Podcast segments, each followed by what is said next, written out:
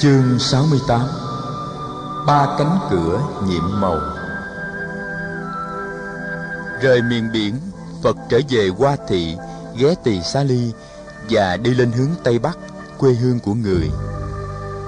Khi tới Samagama, thuộc nội địa Dương quốc Thích Ca, Phật nghe nói vị giáo chủ của giáo phái Nigantha là Nathaputra đã qua đời và giáo đoàn của du sĩ Nigantha đã bị chia rẽ trầm trọng làm hai cánh. Hai bên chống đối nhau rất kịch liệt về mặt giáo lý cũng như về mặt tổ chức, khiến cho giới đệ tử tại gia của họ rất đau khổ, không biết theo ai. Chú Sa Kunda, Khunda, thị giả của Đại Đức Xá Lợi Phất đã tới gặp Đại Đức A Nan Đà và kể lại những chuyện trên. Vì trong khi an cứ ở Ba Va, chú đã nghe hết mọi chi tiết. Thầy Ananda liền đem câu chuyện chia rẽ của giáo phái Nigantha bạch lên Phật. Thầy nói, giọng rầu rầu. lại Phật, con mong sau khi người diệt độ sẽ không có sự chia rẽ trong hàng ngũ giáo đoàn khất sĩ như thế. Con không ưa sự chia rẽ và tranh chấp một chút nào hết. Phật dỗ dai Ananda. Này Ananda, thầy có thấy các vị khất sĩ trong giáo đoàn ta tranh chấp và cãi vã nhau về nội dung các pháp môn như tứ niệm xứ, tứ chánh cần, ngũ căn, ngũ lực, thất bồ đề và bát chánh đạo không? Lại Phật, con chưa thấy có hai vị khất sĩ nào tranh chấp và cãi cọ về nội dung giáo lý. Nhưng con nghĩ khi Phật còn tại thế, nhờ đức của Phật ai cũng nương tựa vào Phật, nghe lời Phật và tu học yên ổn không có vấn đề gì. Nhưng một khi Phật trăm tuổi, họ có thể bắt đầu tranh chấp với nhau về giới luật và về cách thức sinh hoạt quằn quá.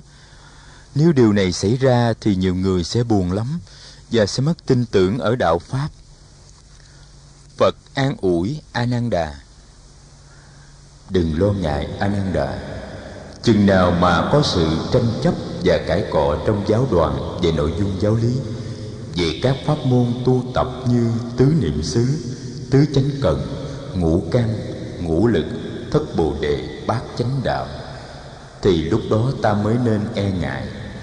Còn những tranh chấp về tổ chức, về giới luật và về lề lối sinh hoạt, tuy có thể xảy ra, nhưng cũng không đáng ngại đâu. Tuy được phật trấn an, đại đức a nan đà vẫn không tươi tỉnh lắm. Thầy mới nghe tin là tại tỳ xá ly, đại đức sunat khata ngày xưa từng làm thị giả cho phật nay đã rời bỏ giáo đoàn khất sĩ vì những bất mãn riêng tư. Thầy ấy đã bắt đầu tổ chức những cuộc diễn giảng chống lại Phật và giáo đoàn. Đi tới đâu, Sunakhata cũng nói, Sa môn Cồ Đàm cũng chỉ là người thường thôi, không có gì đặc biệt hơn ai, và giáo pháp của Sa môn Cồ Đàm chỉ đem tới sự giải thoát cá nhân, chẳng có ích lợi gì cho xã hội. Sunakhata đã bắt đầu gây hoang mang trong quần chúng Điều này chính Đại Đức Xá Lợi Phất cũng đã biết. Đại Đức còn biết rằng mầm chia rẽ đã manh nha trong giáo đoàn ở thủ đô Dương Xá. Một nhóm các vị khất sĩ tại Dương Xá, trong đó có Đại Đức Đề Bà Đạt Đa, đang âm thầm tổ chức một giáo đoàn khất sĩ độc lập với giáo đoàn của Phật. Cộng tác với thầy Đề Bà Đạt Đa, có nhiều thầy cũng thuộc hạng giỏi, như các đại đức Kukalita, Katamoraka Tissa, Khanda Diviputra và Samudadatta. Thầy Đề Bà Đạt Đa vốn là một trong những người đệ tử lớn, thông minh và tài giỏi nhất của Phật. Chính sư huynh Xá Lợi Phất đã từng khen ngợi Đại Đức Đề Bà Đạt Đa ngay giữa các đám đông ở các buổi họp trong vùng Dương Xá. Đã có lúc Đại Đức Xá Lợi Phất tiếp xử với Đại Đức Đề Bà Đạt Đa như một người bạn tri kỷ.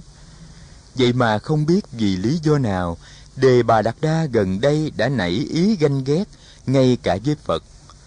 Thầy A Nan Đà không biết là đã có ai trình lên Phật các vụ này chưa. Riêng thầy, thầy rất ngại phải nói để Phật nghe những chuyện đau buồn như thế.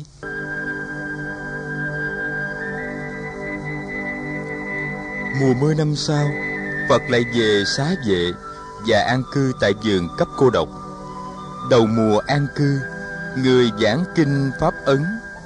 Hôm đó, tại giảng đường kỳ thọ phật nói có pháp ấn màu nhiệm quý vị có biết không hôm nay tôi muốn nói cho quý vị nghe về pháp ấn ấy quý vị hãy tháo bỏ mọi tri kiến để cho tâm hồn thanh tịnh thì mới nghe hiểu và tiếp nhận được. Các vị khất sĩ, pháp ấn là con dấu chứng thực tính cách chân xác của chánh pháp. Có ba con dấu tất cả. Bất cứ một giáo lý nào, một pháp môn nào mà không có dấu vết của ba con dấu ấy thì không phải là giáo lý của tôi nói. Ba con dấu ấy là không, vô tướng và vô nguyện ba con dấu ấy cũng là ba cánh cửa để đi vào thế giới của giải thoát. Vì vậy, pháp ấn cũng được gọi là ba cánh cửa giải thoát hay tam giải thoát môn. Các vị khất sĩ, con dấu thứ nhất là không. Không ở đây có nghĩa là rỗng không không có tự ngã riêng biệt. Không ở đây không có nghĩa là không đối với có như các vị đã biết, chấp có và chấp không là hai kiến chấp sai lầm. Vậy không ở đây có nghĩa là không có một tự ngã riêng biệt, không có một sự tồn tại riêng biệt. Dạng pháp nương vào nhau mà có mặt, không có pháp nào có thể phát sinh và tồn tại một cách độc lập. Các pháp sinh khởi và tồn tại trong liên hệ nhân duyên chặt chịch cái này có vì cái kia có. Cái này không vì cái kia không. Cái này sinh vì cái kia sinh. Cái này diệt vì cái kia diệt. Do đó, bản chất của không là duyên khởi. Này các vị các vị phải tập nhìn dạng pháp trong liên hệ nhân duyên của chúng để thấy được rằng trong một pháp có mặt tất cả dạng pháp để thấy rằng trong cái một có cái tất cả và ngoài cái một, cái tất cả không thể nào tồn tại. Quán chiếu mười tám giới là sáu căn, sáu trần và sáu thức. Quán chiếu năm uẩn là sắc, thọ, tưởng, hành và thức.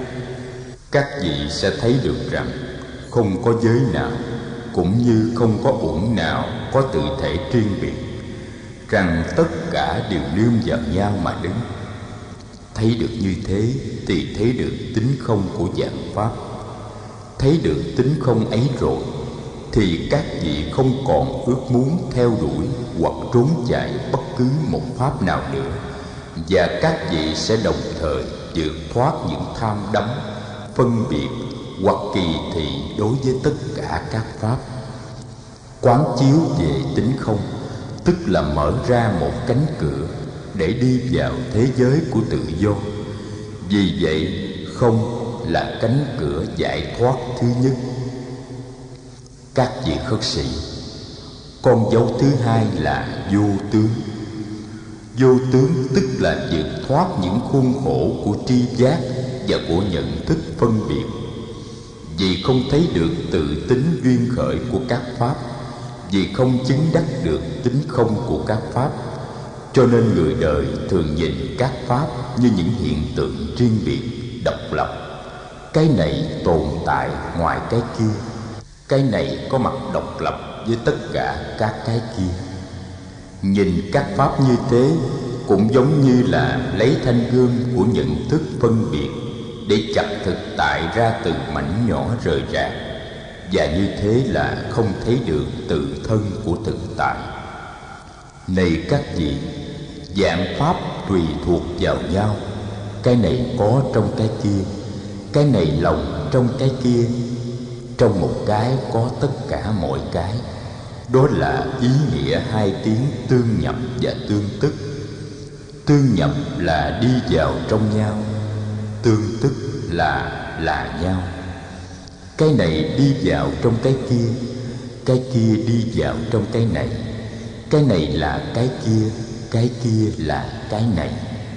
Quán chiếu như thế, các vị sẽ thấy rằng tri giác của chúng ta đầy dẫy sai lầm.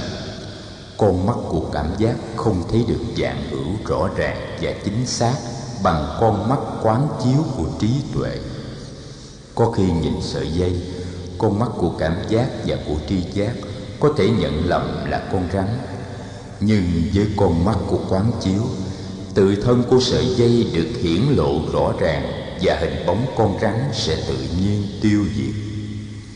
Các vị khất sĩ, các tướng trạng như có, không, sinh, diệt, một, nhiều, còn, mất, tới, đi, dơ, sạch, thêm, bớt đều là những tướng trạng mà tri giác và nhận thức phân biệt úp chụp vào thực tại. Đối với đệ nhất nghĩa đế, thì tự thân thực tại không bị giam nhốt trong những phạm trù phân biệt đó, không bị khuôn khổ trong các tướng trạng đó của nhận thức phân biệt. Vì vậy cho nên, dạng pháp được gọi là vô tướng. Quán chiếu để làm tan rã những ý niệm có không? Sinh diệt, một nhiều còn mất, tới đi, dơ sạch, thêm bớt. Các vị sẽ đạt tới giải thoát. Vô tướng, vì vậy là cánh cửa màu nhiệm thứ hai mở ra, để ta đi vào thế giới của tự do. Vô tướng là cánh cửa giải thoát thứ hai. Các vị khất sĩ, con dấu thứ ba là vô tác hay là vô nguyện? Vô nguyện là không đuổi theo bất cứ một cái gì. Tại sao thế? Thối thường người ta hay muốn trốn chạy khỏi một pháp để đuổi theo một pháp khác. Người đời ưa trốn chạy sự nghèo khổ để đuổi theo sự giàu sang. Người tu đạo ưa trốn chạy sinh tử để đuổi theo giải thoát. Nhưng nếu các pháp có mặt trong nhau nếu các pháp là nhau, thì ta còn cần trốn chạy pháp nào và đuổi theo pháp nào? Trong sinh tử đã có niết bàn, trong niết bàn đã có sinh tử. Niết bàn và sinh tử không phải là hai thực thể riêng biệt. Vậy thì ruồng bỏ sinh tử để chạy theo niết bàn, tức là chưa chứng nhập được thể tính duyên sinh của dạng pháp. Chưa chứng nhập được tự tính không và vô tướng của dạng pháp. Quán chiếu vô nguyện là để chấm dứt ngay sự tìm cầu và theo đuổi. Giải thoát và giác ngộ không phải là những pháp có mặt ở ngoài ta. Chỉ cần mở mắt ra để chiêm nghiệm thì ta thấy được ta chính là bản thân của giải thoát và giác ngộ.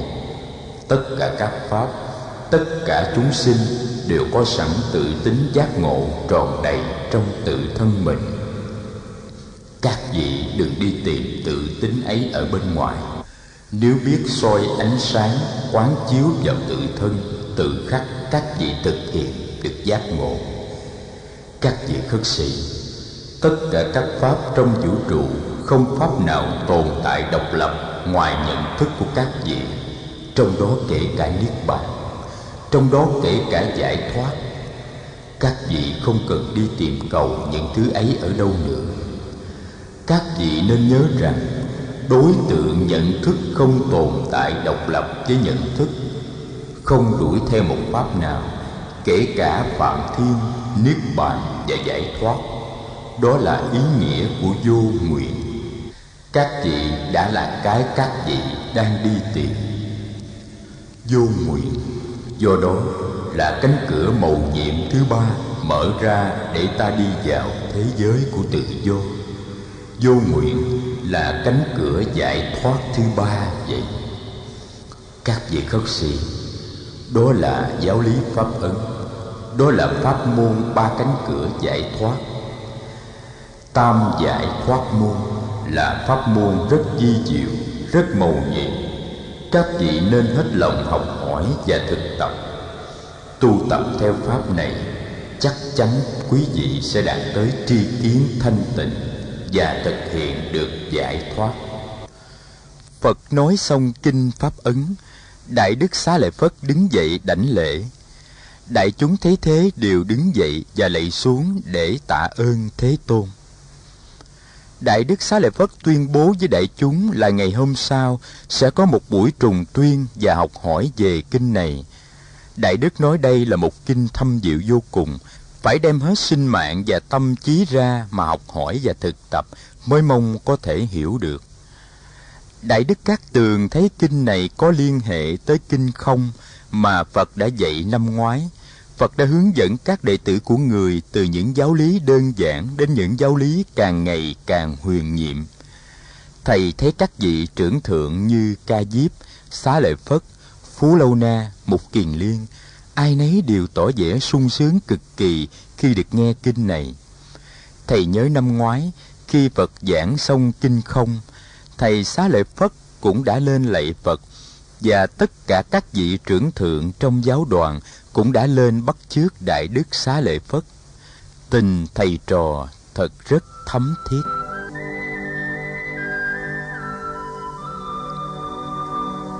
Chiều ngày hôm sau, các đại đức Yamelu và Tekula đến tìm Phật ở tỉnh thất của người. Hai đại đức này đều xuất thân từ dòng dõi Bà La Môn. Đó là hai anh em ruột. Họ nổi tiếng là lão thông dân chương cứu pháp và nhất là cổ ngữ. Giọng phúng tụng và sướng tán của họ rất thanh tao, trông như tiếng chuông và hùng mạnh như tiếng trống. Gặp Phật, hai đại đức lạy xuống, Phật mời họ ngồi. Đại đức Gia Melu nói: Thế Tôn, chúng con muốn xin phép Thế Tôn để trình bày về vấn đề chuyển ngữ trong công cuộc hoằng pháp. Bạch Thế Tôn, trong khi Thế Tôn thuyết pháp, người thường dùng ngôn ngữ magadi ở Ma Kiệt Đà hay ở Câu Tác La cũng vậy. Nhưng trong giới khất sĩ có nhiều vị không sử dụng được tiếng Magadi Và ở những miền họ hành đạo, dân chúng cũng không biết tiếng Magadi. Vì vậy pháp âm của người đã được chuyển dịch thành rất nhiều thứ tiếng của nhiều giống dân khác nhau. Thời chưa xuất gia, chúng con đã may mắn học được rất nhiều sinh ngữ, và chúng con nhận xét rằng ở nhiều nơi người ta đã làm sai lệch và méo mó pháp âm di diệu của người bằng cách diễn dịch pháp âm ấy thành nhiều thổ ngữ. Chúng con xin Phật cho phép chúng con đem tất cả các kinh giáo của người viết thành ngôn ngữ Sanskrit cổ điển. Nếu các vị khất sĩ bốn phương đều học thuộc pháp âm người qua cổ ngữ ấy, thì chắc chắn chúng ta tránh được cái nạn làm méo mó và sai lệch tiếng nói của Phật. Phật im lặng một lát, rồi ngẩng lên nhìn hai vị đại đức. Các vị làm như vậy không tiện. Đạo pháp là một thực thể linh động. Ngôn ngữ để chuyên chở giáo pháp phải là những sinh ngữ đang được sử dụng. Tôi không muốn giáo lý của chúng ta được trình bày bằng một cổ ngữ. Trừ những người trí thức, ít ai hiểu và cảm được giáo lý qua một cổ ngữ. Các thầy Yamalu và taikula tôi muốn nói rõ với quý vị là các giới môn đệ của tôi, xuất gia cũng như tại gia, đều phải học hỏi và thực tập giáo pháp bằng chính tiếng mẹ đẻ của mình. Như vậy giáo pháp mới linh động và dễ hiểu. Giáo pháp phải được thích ứng với đời sống hiện tại và phải được trình bày như thế nào để thích hợp và dễ hiểu với văn hóa địa phương. Hiểu được ý phật hai đại đức Yamalu và Tekula đảnh lễ người và rút lui.